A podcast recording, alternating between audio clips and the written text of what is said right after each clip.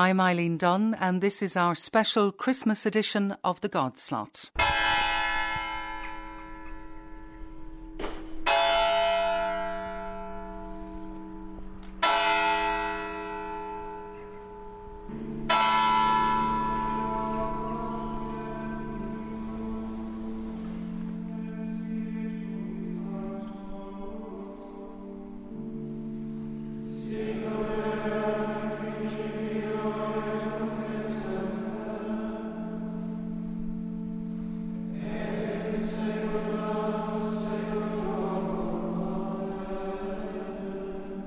We're standing, it is a sacred space, it's a holy place. In fact, the residents here are also holy, be they either the human residents or indeed the animal residents that you see going around the birds and so on.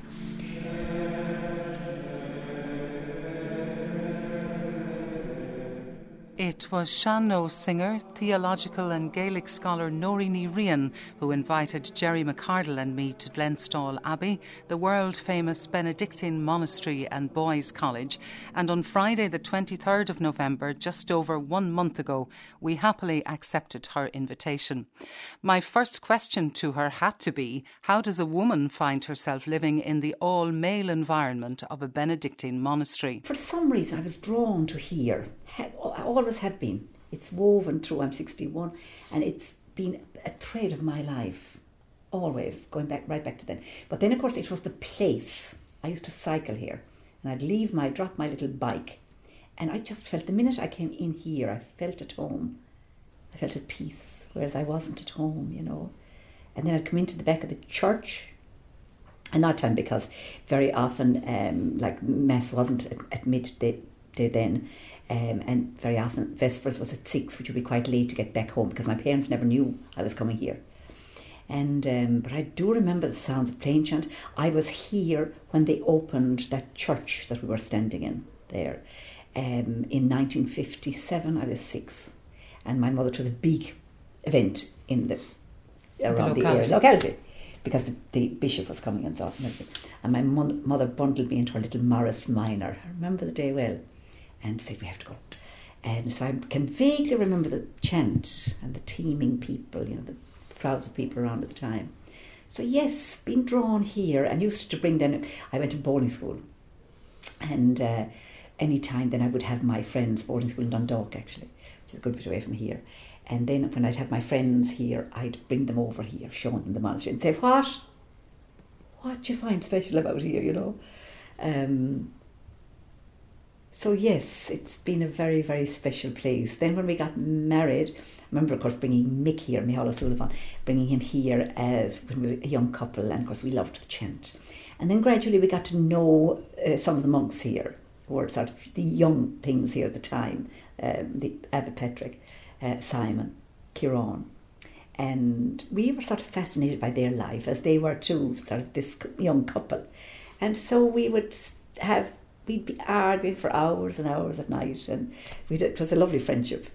And then we, um, Mick was on sabbatical for a while, and so then the idea of um, us moving in here as a little lay outreach came up. And so we were not in this cottage, but we were in another little cottage down there. Owen was two, so this is 30 years ago. And uh, so we moved in here for nine months, and we started taking turns to go to the offices and so on. Um, and then we started um, making recordings because Mick got this job in um, UCC, and then I went back to do a master's, which was on traditional religious song. And so this I be sharing this, saying, "My God, let's let's sing some of this together." And it was a sort of uh, an organic kind of a banter, you know, that they were teaching me chant, I was teaching them, um, and it was Mick really was teaching them because he was a brilliant teacher. He is a brilliant teacher. And so he started teaching them. And then the idea, Gael Linn heard about it. And they came up with, Bob McGowan came up with the idea of doing a recording. That was Caoineadh na Maighdine. That was 1979. And that was very popular at the time, you know. Um, so we did concerts and Charles Acton reviewed it and uh, created great buzz. And then, yeah, we I went through separation and divorce then, and how I kept myself going through that was I sort of became kind of a hermit. And so I applied at Glenstal for a little hermitage to finish a doctorate in theology. in 2003, which I finished. And uh, so they gave me a lovely little cottage, and I lived here very, very happily indeed for um, 18 months. Then left because I got a scholarship to America, and all, so other things took over for another few years. And then, still like an elastic band, drawn back here again, um, and then felt I should apply for um, a more permanent hermitage. Um, so this is where you are. The abbot of Glenstal, Mark Patrick Hederman, an old friend of this programme, explained the importance of Nóirín in the monastic setup. She's the, one of the people that I have met during my life who has got a direct connection with God. And hers is actually mostly through music. So she has all her life, from uh, the time she's very young, she has been a channel for that connection through her music. And she has written that to the extent that she's done a doctorate in theology explaining what happens to her naturally. Now, that's very few people in the world. In fact, very recently, one person was made a doctor of the church by the Pope, Hildegard of Bingen, uh, who had a similar kind of um, gift. So it, it's a gift and she knows that it's a gift, and it has been with her uh, for an extraordinary length of time. Most people who are singers uh, have a certain length of time while they can sing. Hers has remained always the same, almost as if she. Um, it's almost like like a boy's voice, almost that never broke. You know, she has always had. So we're very privileged to have her here almost like an anchorite, you know, in the medieval times. Um, somebody with such a gift would want to stay somewhere, and they created for them uh, a cell beside the church. And she was born near here and has always been attracted to here. But this is an entirely uh, personal relationship in the sense that she has no binding here. She could decide to, like any songbird, to move somewhere else. But it has been good for her to be here, and it has been very good for us. And more importantly, just beside us uh, is the University of Limerick, which has developed the most amazing faculty of world music. And they have, from the beginning, established with us a connection through chant. So it's possible to do a university degree in plain chant, which we sing here as our prayer. And she is very important in that connection because she's both a professional singer and she prays as a singer as well. So that's unusual. M- most people are either professional or they're prayer. And if you're praying, it doesn't always mean that you're a good singer. So it's very particular and very special, but I would say that um, it is the Holy Spirit that has organized this. There are two levels in the church there's the charismatic level, and then there's the institutional level. And one is dealing with uh, the apostolic succession and the bishops and the institution, but the other is to do with prophecy and the Holy Spirit. So she is an inspired uh, vehicle for the church at this particular time, and more important than that, she represents the feminine principle, which is also the Holy Spirit. The Holy Spirit is the feminine principle of the Trinity. So, in a community of all men, uh, she represents a feminine principle which many, many women who come here recognize and identify with. And she's happy about that, and she um, provides us with an element that really would be entirely lacking in our way of life here, were she not here. So it's a huge privilege for us, but I regard it as being uh, a gift of the Holy Spirit.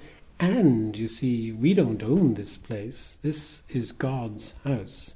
So the rule of St. Benedict says that if somebody turns up and uh, you have to listen to that person very attentively because they may have been sent by the Holy Spirit precisely to do something or to tell you something that you should know. So, for my belief is that she is here because the Holy Spirit wants her to be here, and that she understands that, and we understand that. So, I don't think it's. Um, it's a, a, possibility of saying, "Oh yes, she's next door to an archbishop," or she's. You, you, it's it's not possible to place her in the institutional structure which is laid out for church and monasteries. You're dealing with another structure here, which is the uh, the realm of the spirit, and the spirit blows where the spirit will and nobody knows where it comes from or where it's going to, but you're just happy that it's the way it is. One of Nóirín's great joys is singing with the boys of the college choir under their choir master, Father Columba. We joined them as they enthusiastically took part in a warm up exercise with her. Doctor, number nine. He likes to dance and keeps in time.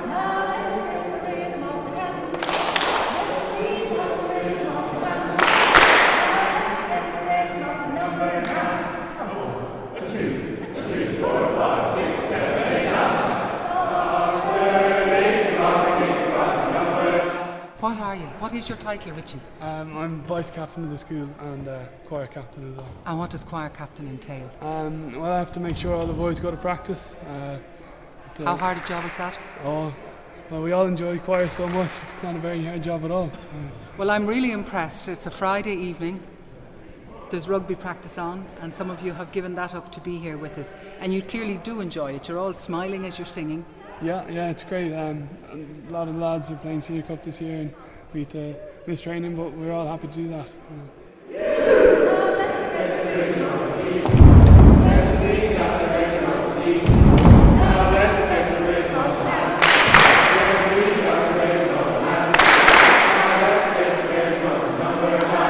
So, Liam Og, you're captain of the junior choir. How difficult is it for you to get them all into choir practice? No, they're very they're very good. Like they come on the right time. They know when to come.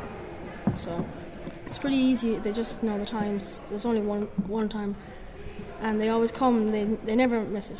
They try to come as much as, much as they can. And who's this guy next door? What's your name? Uh, Tanade.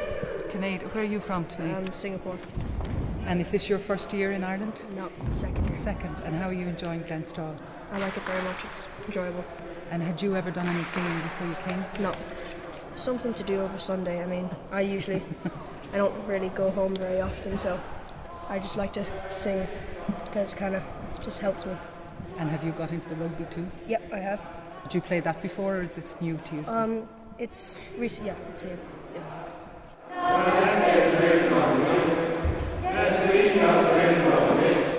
And after hearing all about the doings of Dr. Knickerbocker, the boys treated us to Owen Alstott's setting of the Great Prayer of Mary when, pregnant with her baby Jesus, she visited her cousin Elizabeth, the Magnificat. Now, even though our single microphone, more suited to recording interviews, may not do the quality of the singing full justice, you'll get the idea of the glory of the music making.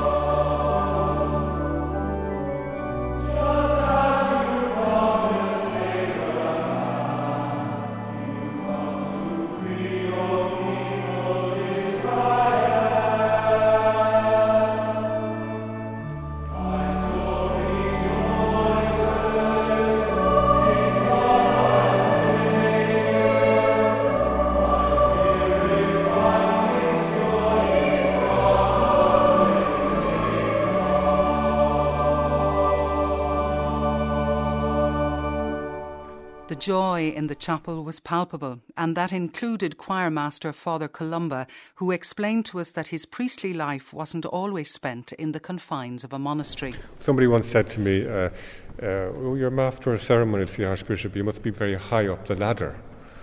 And I said, No, my job is to hold the ladder. um, so I'm, I'm happy to be here. I think um, way back, even before I was ordained a priest, when I came here for my diaconate retreat back in 1987. I was already bitten by the bug, but it took me uh, much longer time to come here. And what prompted the move? What prompted the move?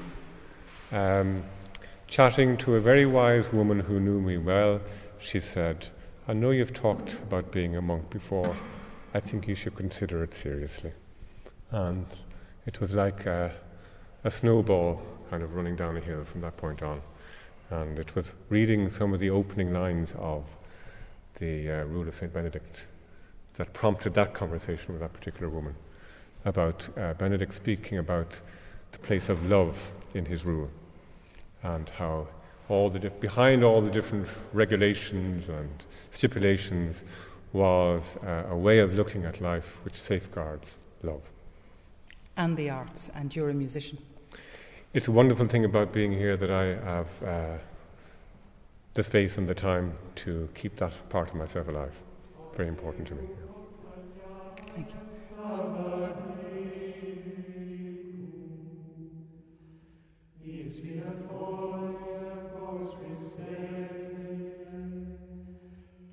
Now we're in the icon chapel surrounded by such beauty, Nóirín. Explain to us about Isn't it amazing? And of course, we're underneath the altar of the church now. So you're actually coming down into the darkness. And so the story of them is that there was this diplomat stationed in Paris in the 1930s, a man called Sir Grattan Esmonde. And he and his wife were very interested in iconography, these icons that you're looking at now, which are between 17th century and 19th century Greek and Russian icons. And so that was in the 1930s, of course, it was just after the Russian Revolution in 1917, when white, when Christian Russians had to flee. And they, of course, they came to uh, Europe then carrying their very prized possess- possessions. And so he bought them up at that stage and then in the 1950s presented them to Glenstal Abbey. And of course, at that stage, then back in the 50s, sure, they were just thrown all over the place. Some were hanging up the church, some were hanging all over the, the, the monastery. But in 1976, this woman uh, from Zurich, Joa Bolendas, a Swiss woman, she had a vision of St. Nicholas. You can see there are two icons of St. Nicholas here. And she had a vision of St. Nicholas um, where he told her that there were icons in Ireland in a monastery and that she must help to find them. So she sent her nephew, who actually was a past pupil of the school here, and her, um, his, her, um, the wife of Johnny Hill, and a photographer. And they came to Ireland, and of course they came to Glenstal Abbey, and they met the now abbot, then who was a young monk at the time, um, brother Patrick Hederman. And he said, Yes, actually, we have icons. So he assembled some of them. The photographer took photographs, went back, and Joy said, Yes, these are the icons. She had a subsequent vision where um, she was told, she said, that you have to go back and tell that monastery that they have to assemble all those icons in one place.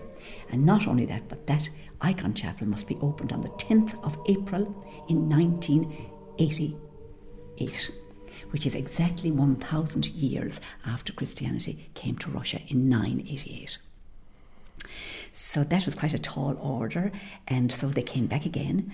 And then at that stage, of course, you know, there was great arguments as to where the, this icon chapel would be. Would have been a monastery, would have been the church, or wherever. And one evening, that same brother Patrick, a young monk at the time, um, was standing here in the place where we are now, which of course is under the church. It was just a storeroom, really, for brushes and hoovers and paints and so on. And this young man came down. He was standing here with a friend of his, um, Jeremy Williams.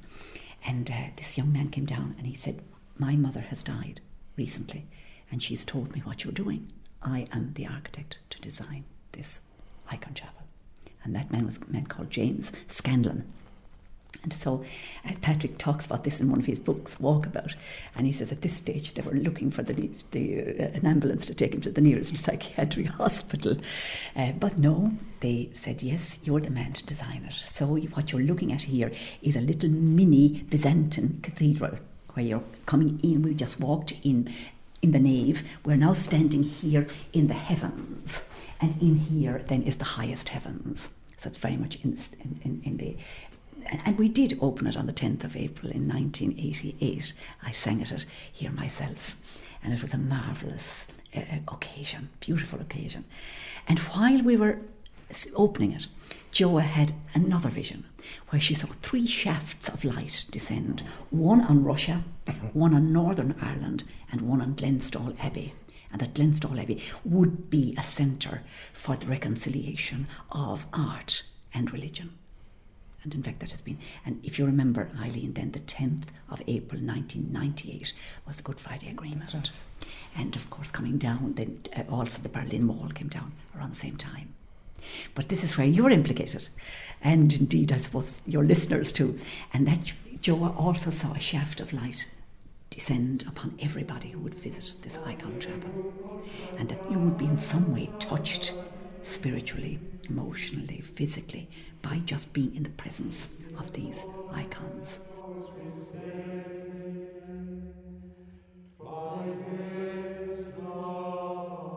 Later, Gerry took up the story of St. Nicholas with Abbot Mark Patrick.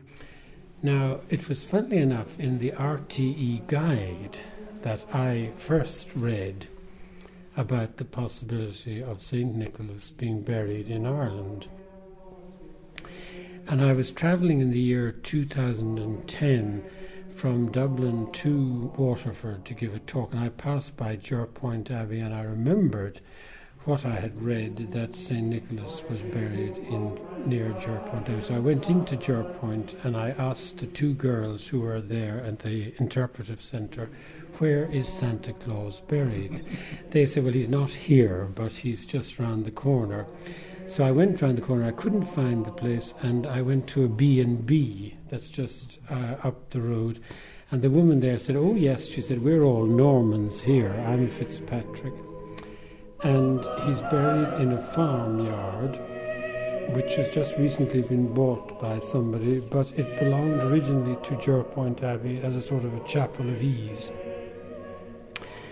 And if you tell the farmer uh, on the intercom, which you had to use to get into his gate, he lets you in because it's a uh, it's a graveyard, and therefore there's right of way into it. So I was went in and I discovered this extraordinary little chapel with a tombstone with Saint Nicholas on the tombstone and two knights, one a knight bishop and another a knight on either side. And I knew even when I got there that St. Nicholas was present in this place. And I visited it a number of times, and eventually the man who owned the farm uh, was asking me what's going on here, and I told him this is where St. Nicholas is buried. Now there's a whole uh, question about how that could happen or what would happen, and it's all about Normans and the Crusades, and the Normans were absolute savages. I mean, they were pillaging and plundering and conquering everywhere. And the way they kept everybody under control was by putting monasteries around their uh, conquered lands, and the monks used to irrigate the lands, put structure around, and keep the peasants under control. And in order to make the monastery look as if it was divinely appointed, you had to have the relics of a first rate saint. Now, if that could possibly have been one who was with Christ at the time of his life, then that was kind of the first league. But St. Nicholas of Myra was very, very wonderful. His name was the Wonder Worker, so he became a first league player in terms of being a, a relic that you sought. So his relics were stolen from Myra, and it was at the time when the Muslims had conquered that area and they brought it back to Bari in Italy. And then the Normans were driven out of Bari, so they went to the south of France. And one of them, uh, who is called Nicholas de Frainet, who had uh, properties in Thomastown and Kilkenny, he came back from uh, Nice and he is meant to have brought some of the relics because half of the skeleton went to Bari, the other half went to Venice. And some years ago they did uh, tests on the two skeletons, both in Venice and in Bari, and they discovered it's the same body. Now, whether it's the body of St. Nicholas, it's the same person. So, anyway, this man was meant to have brought back uh, for Jerpoint, and the tombstone that's down there would be around about the 13th century. So, um, I was sure that St. Nicholas was present in that place and trying to say something to the people of Ireland at this time. So we went on a pilgrimage there this June, July, last July, and I said Mass in the graveyard. And it seems to me that what St. Nicholas is telling us at this time is that there is a no more ancient Christianity which was Celtic and which was before any of the divisions between the Orthodox and the Catholic, that's to say, before the Great Schism in 1100s, and long before the Reformation or any other divisions like that. So that that's the first point. and the second is that a new prosperity is to come to Ireland because what we had during the era of the Celtic Tiger was very selfish and greedy, whereas St. Nicholas is the great patron of secret givers and of great philanthropists. He was giving money, his three bags of gold, which he gave to three houses around him because the three daughters in the houses couldn't get married because they didn't have a dowry. So he threw a bag of gold through the first front door and a bag of gold through the second. The third house, the front door was closed, so he got up on the roof and let the bag down the chimney.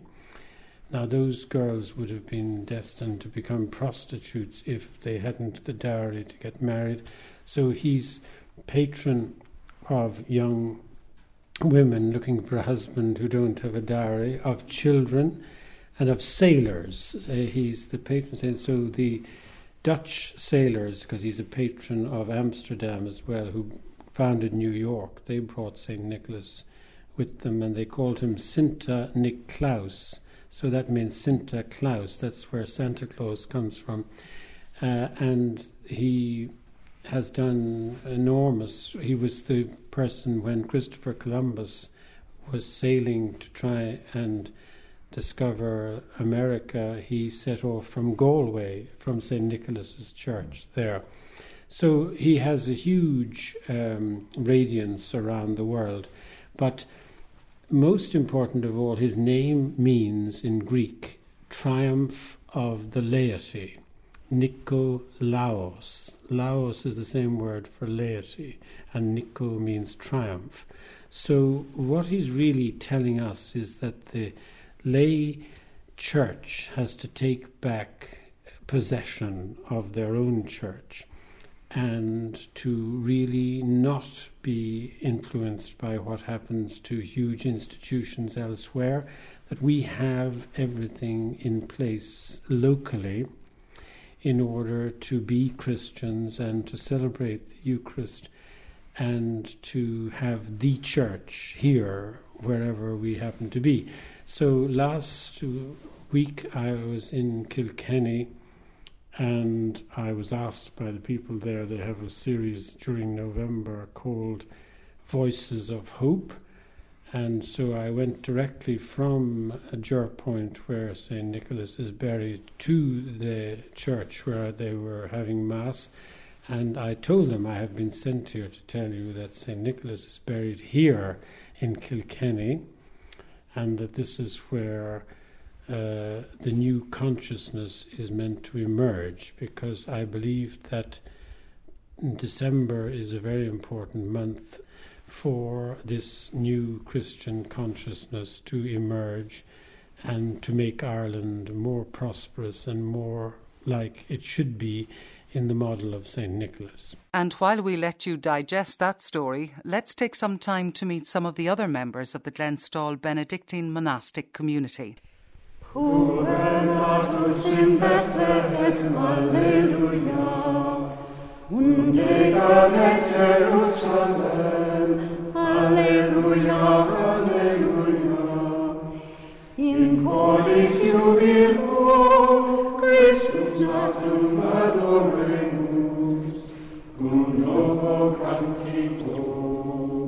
First, there was Brother Michael. I was born in Dublin Liberties Way, a breed church in Elf.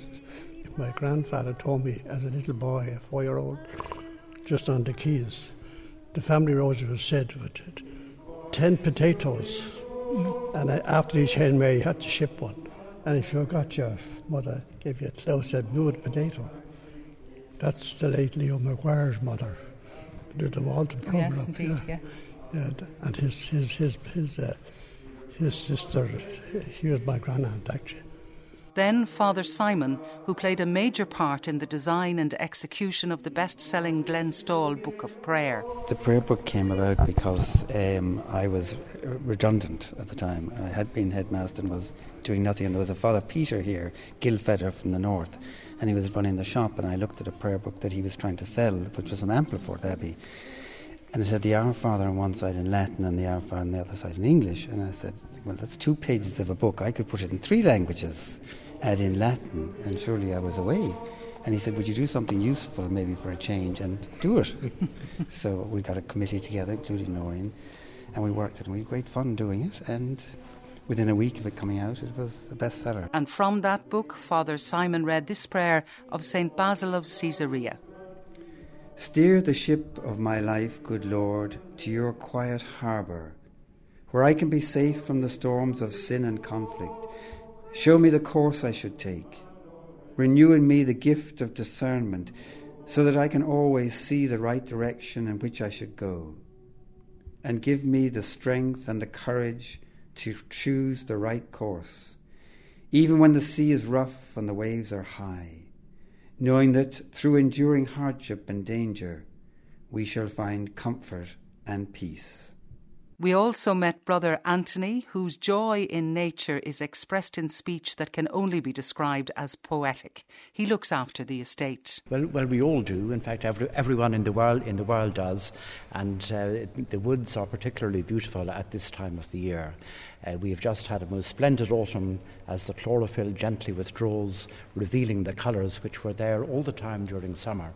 And now we're coming into the most brilliant part of the year, namely the darkest and the deepest, when the oak, the bones of the bare oak, glisten in the pale sunlight, and the immense richness and power of the holly and the yew emerge to show that. From the smile on your face, you look as if it's your favourite time of the year. It, it, it really is, yes. Um, just like on the winter solstice, on the darkest day of the year, at the darkest time of that day, the whole church, in its ancient chant, exultantly calls out, O Oriens splendor lucis aeternae, O rising splendor of eternal light the celebration of this tremendous light at the very heart of the darkness. Later, on a walk around the gardens, Brother Anthony told Gerry a type of parable concerning a woman, a fox, and a hen.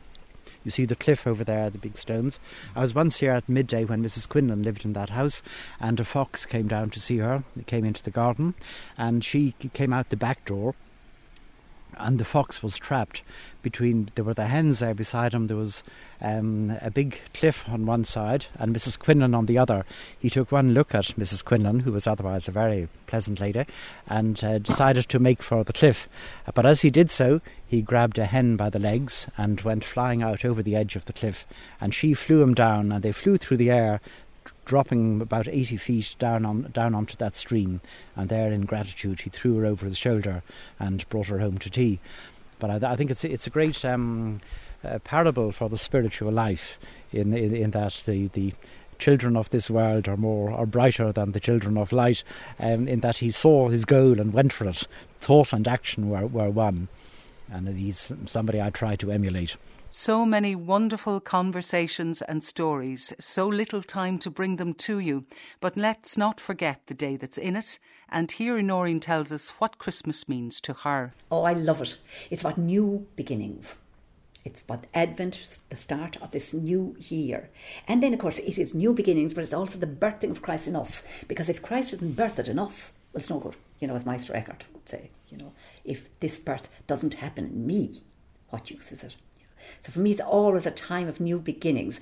I don't know if you know, there's a beautiful um, blessing of John O'Donohue for this time, this new beginning. I'll see if I can remember it.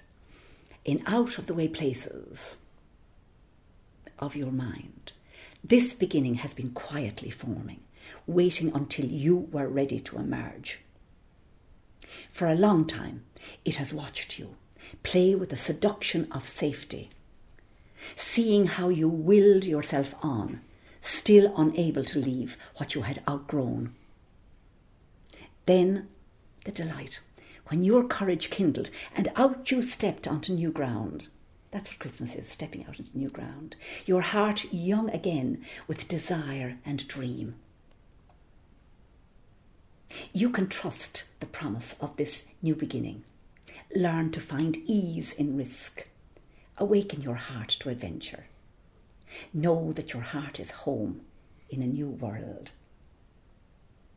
You know, I think that is the essence of new beginnings and new times of cleaning out our house. You know, it's like you'll know, Eileen, when you were pregnant, that it was a time of preparing and you started cleaning the house and you started becoming obsessive about preparing the place. You know, so if we can get that excitement, that same excitement about Christmas again and taking it away from the tinsels. I mean, I know it's been said a million times too, but going back, that's why I, you know think it's even lovely to go back and to re-examine Silent Night, Holy Night, Away in a Manger, no, you know, just to reawaken, to look, to hear with new ears all these carols that we've been singing mundanely for so long, you know, to make them from ordinary carols into extraordinary carols.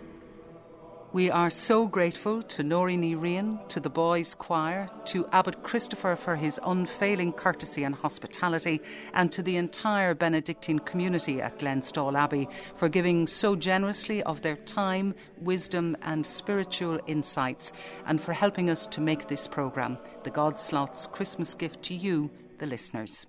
We wish you all the blessings of the season, and we leave the final words to Abbot Mark Patrick Hederman with his message for all of us on this very special day.